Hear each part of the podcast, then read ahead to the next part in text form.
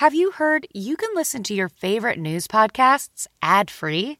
Good news. With Amazon Music, you have access to the largest catalog of ad free top podcasts included with your Prime membership. To start listening, download the Amazon Music app or visit amazon.com slash news ad free. That's amazon.com slash news ad free and catch up on the latest episodes without the ads. Hi, everyone, and welcome to the official rebrand of Red Carpet Rendezvous, Lauren Interviews, the podcast. I'm your host, Lauren Conlin. Now, I needed a little re- rebrand or, or facelift after my departure from WABC Radio, so you're still going to get some fun entertainment and film and television episodes from me, but you're also going to get a bit of news and maybe some political public figures mixed in with some New York City glitter as well, because I'm just so excited to bring it all to you. So, um, today's episode, I have Kristine Carlson, who co developed and co authored the Don't Sweat the Small Stuff series. And now they're making a film about her life on Lifetime, and that will be released on October 16th based on her book, Heartbroken Open. And Heather Locklear is actually going to play Kristine, and she just has a truly inspiring story as her husband and partner Richard passed away unexpectedly over 15 years ago, and um, just how she coped with that and, and kept the brand going. And you'll hear her story and just so much more on this episode.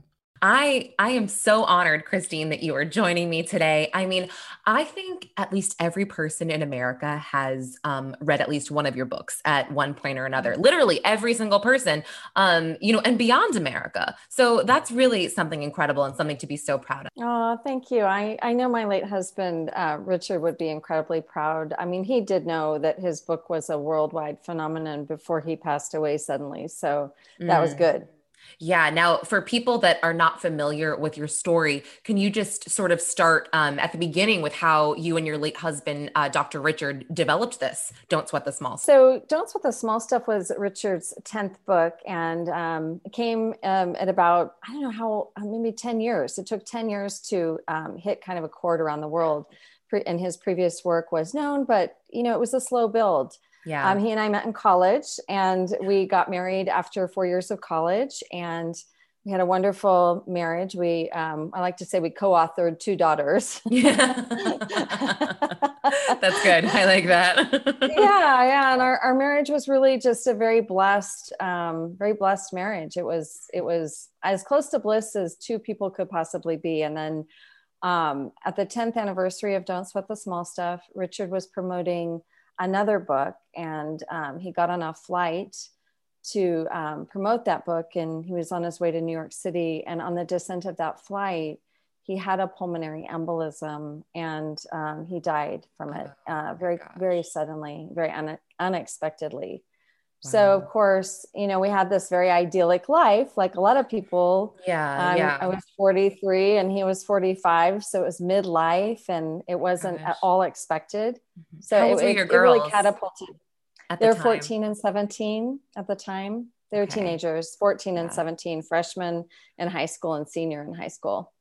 I mean, sorry, I got chills and I just want to cry. I know you've been through all this before, but holy shit, leaving you with two teenage girls. That's like, I mean, you're like, God, well, it, I mean, it, it could have been worse. They could have been toddlers. I'll tell you that.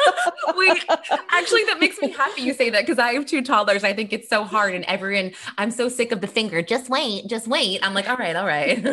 okay, so thanks for saying that. Yeah, and it, and it was tough. You know, teenagers have a hard enough time, and much less uh, going through grief and loss. And he was just a beloved father. You know, he was the best father. Mm best yeah. husband. So it, it, was a huge hole in our lives. You're breaking my heart, but um, but yeah, continue. This is so beautiful. it's been 15 years, so mm-hmm. I I mm-hmm. can speak about this. I feel very fully healed. Of course, okay. there's moments of sadness because there's always sadness when I think, oh my God, I just want you here with me in the way yeah. I want you here. You know, I don't want to. I, you know, and I do, I do. Um, one of my great messages for people is that we have to really um, continue our relationship with our loved ones that have passed. And I work with widows and work with um, people who have gone through huge losses, whether it be through divorce or through the loss of life, all the time. Yeah. And one of the things I say to them is that in order to um, foster a new dream, you have to realize that one, love transcends the boundaries of death and time and space. And two, it's up mm. to you to carry them forward. And certainly, people in divorce, it's more of a letting go issue, and mm. you're not necessarily wanting to carry them forward in that way. But we don't always have to leave our relationships, even in life, um, through divorce and hate that person. Sometimes it feels right. more empowered than feeling heartbroken. But when we go through loss, we are truly heartbroken. And I, I really yeah. want people to know that you can be heartbroken, open to a new experience, a deeper experience, one that is much more connected to humanity and where you feel very, very compassionate inside for yourself and others. Yeah. Yeah. That's that's um that's very important and i think it as a i don't want to say as a normal person but um somebody with my mindset wouldn't just pull that out of my brain like at all i'd have to hear it um from someone like you so that's pretty amazing now tell me about your new book heartbroken open book that i'm republishing i have oh, it right okay. back here over my yes. shoulder i don't know if i'm pointing yes. the right no you are you are yeah yeah yeah so i actually just ordered it on amazon because you have oh. a link yeah to your site so i just assumed it was brand new because it was like right out in the yeah in the open yeah it, it's a second edition um okay. it's just a it's a beautiful beautiful book and i don't say that because i wrote it i say that because of what people say about it so mm-hmm. Um, whether you're going through loss or not, don't let it scare you. It is a beautiful story. And that's why it became a lifetime movie because it is the story of my family, my life, um, how I went through devastating loss. And yet I rose really from the ashes of my experience, you know, and, and yeah. I claimed what's mine to claim. And I, um, it, it didn't, wasn't easy. You know, I, I mm-hmm. had, a, I had to overcome a lot of self-doubt. Um, and also I think uh, keeping in mind that when we go through loss, you know, we, we're like a wounded animal. And a lot of times we're sort of sent back to who we were before um, we lose our partner or lose somebody that we love because we go through an identity crisis. And what I noticed about myself was like suddenly mm-hmm. at 43, I became this 19 year old girl, the age I was when I met my husband, and a lot of my insecurities yeah. about the things that were masked by that wonderful relationship I had with him yeah. came back. And yet okay. it didn't take me years to come up in my development. It just was a notice, you know, it was like noticing right. how vulnerable that is and, and how, you know, in, un, how insecure insecure yes. how insecure you feel about yourself during that time. I can't imagine but um thinking about it i can totally see that being a thing. Now you spoke about a movie. So for those that don't know there is a lifetime movie coming out october 16th um, that is your story and Heather Locklear is playing you. I mean, come on. That's so cool. I know. Oh my goodness. I had to pinch myself when I heard that because of course I was yes. always a huge Heather Locklear fan. I Did mean, you help with casting? Like it's yourself. Did you have any say in that? I'm dying to know. I really didn't, but you know, I have to say they they were so generous in who they were asking. I just was mm-hmm. like, I mean, I was like, wow, that is so nice. All the all the cast, the women that they asked to play me were all just wonderful actresses. So they were looking for, you know, a more A-list actress. And I think this yeah. is so beautiful because of the parallels of Heather's and my stories. In a lot of ways, she's been through so much loss and so mm. much heartbreak and come through her own, you know, tragedies and come through her challenges. And then to make this her comeback role to television is is really powerful. I know. I I literally can't wait. Like my DVR is already set. I'm so excited. Um now I she wanted to ask beautiful. you beautiful she did. You so you saw it. It's okay. I well, I haven't seen the whole movie, but I just know I've gotten to know Heather very closely, and yeah, she put her heart and soul into this, and she felt it, and she mm-hmm. she really, you know, she she came out, she met me, we spent time together. Um, you know, she just she's just a real sweetheart of a person, and she's hilarious. Like really? behind the scenes, yeah, she's a hilarious person. Like she has the most amazing sense of humor of anyone I've ever been around. I she could be a comedian. No, she could be a comedian. Okay. Wow. That's so interesting. Oh my gosh.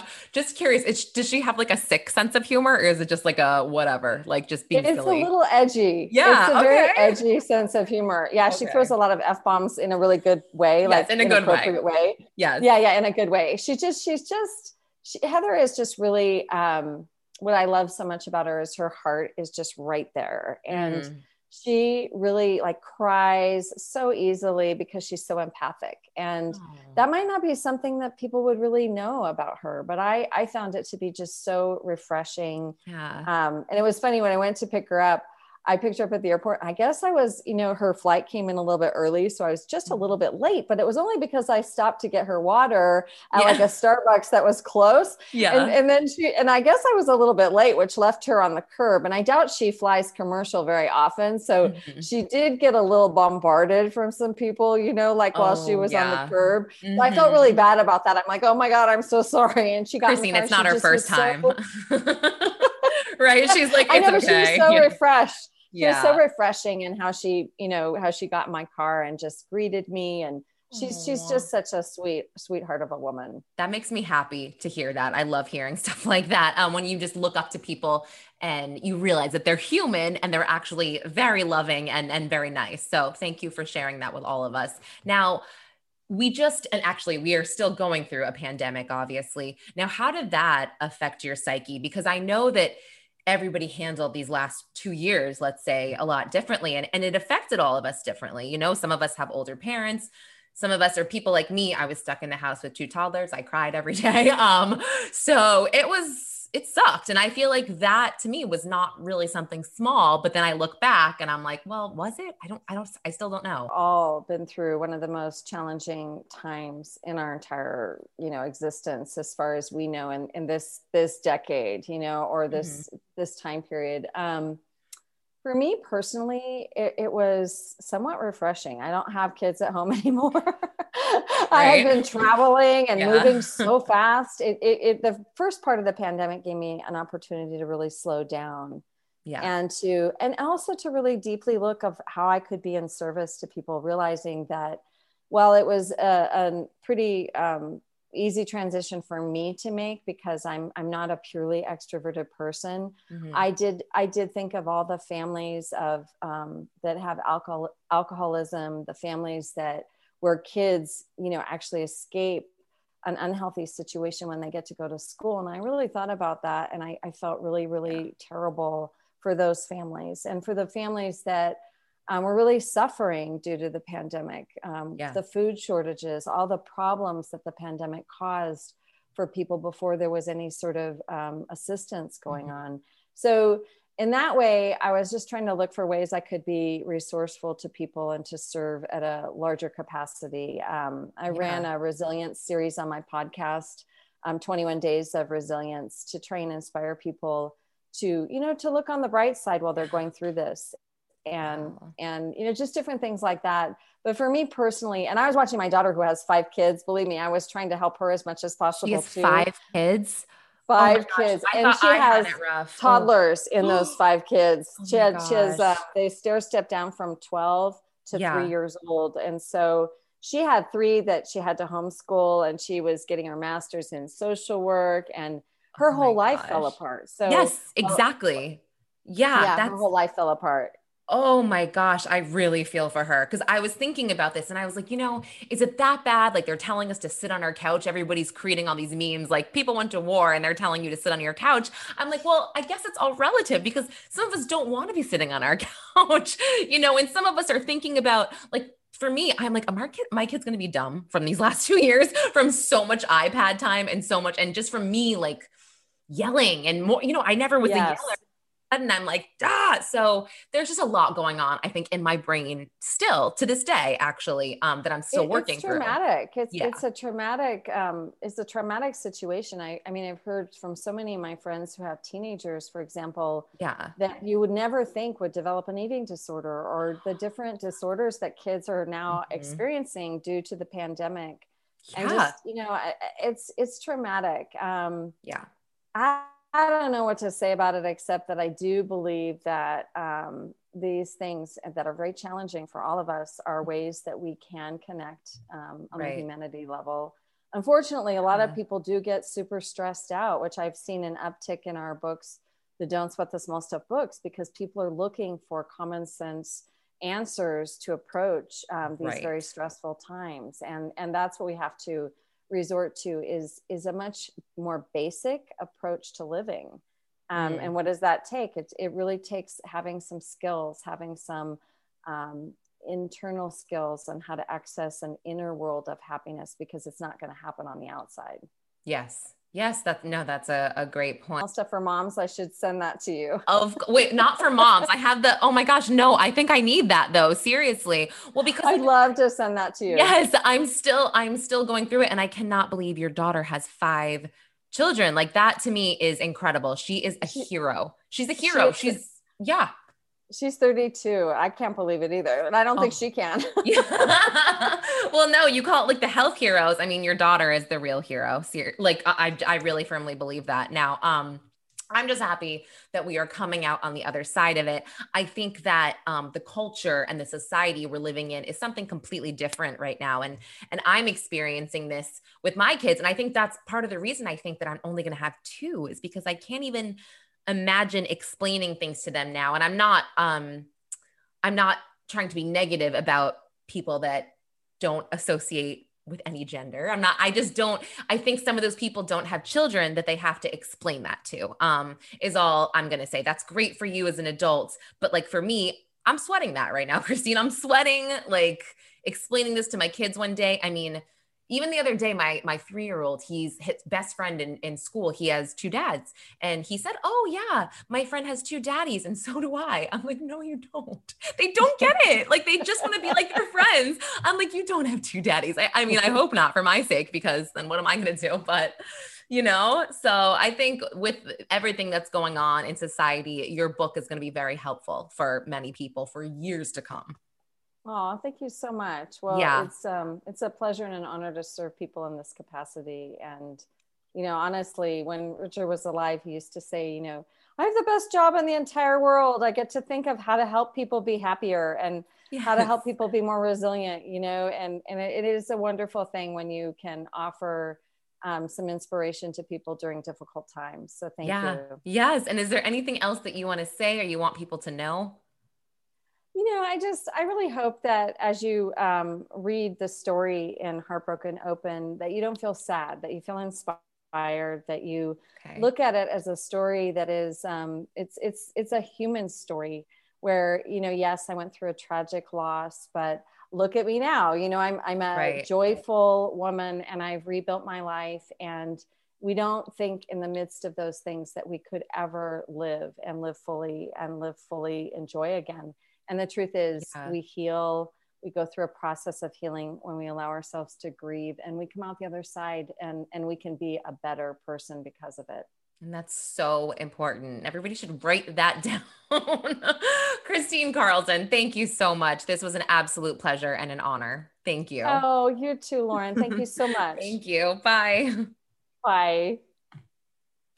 Okay, everyone, thanks for listening to the all new Lauren Interviews podcast. Drop me a line. Let me know what you think. Lauren at magicshack.com. And don't forget to follow me on Instagram, Lauren underscore interviews, and Twitter at Conlon underscore Lauren. Um, until next time, thanks for listening.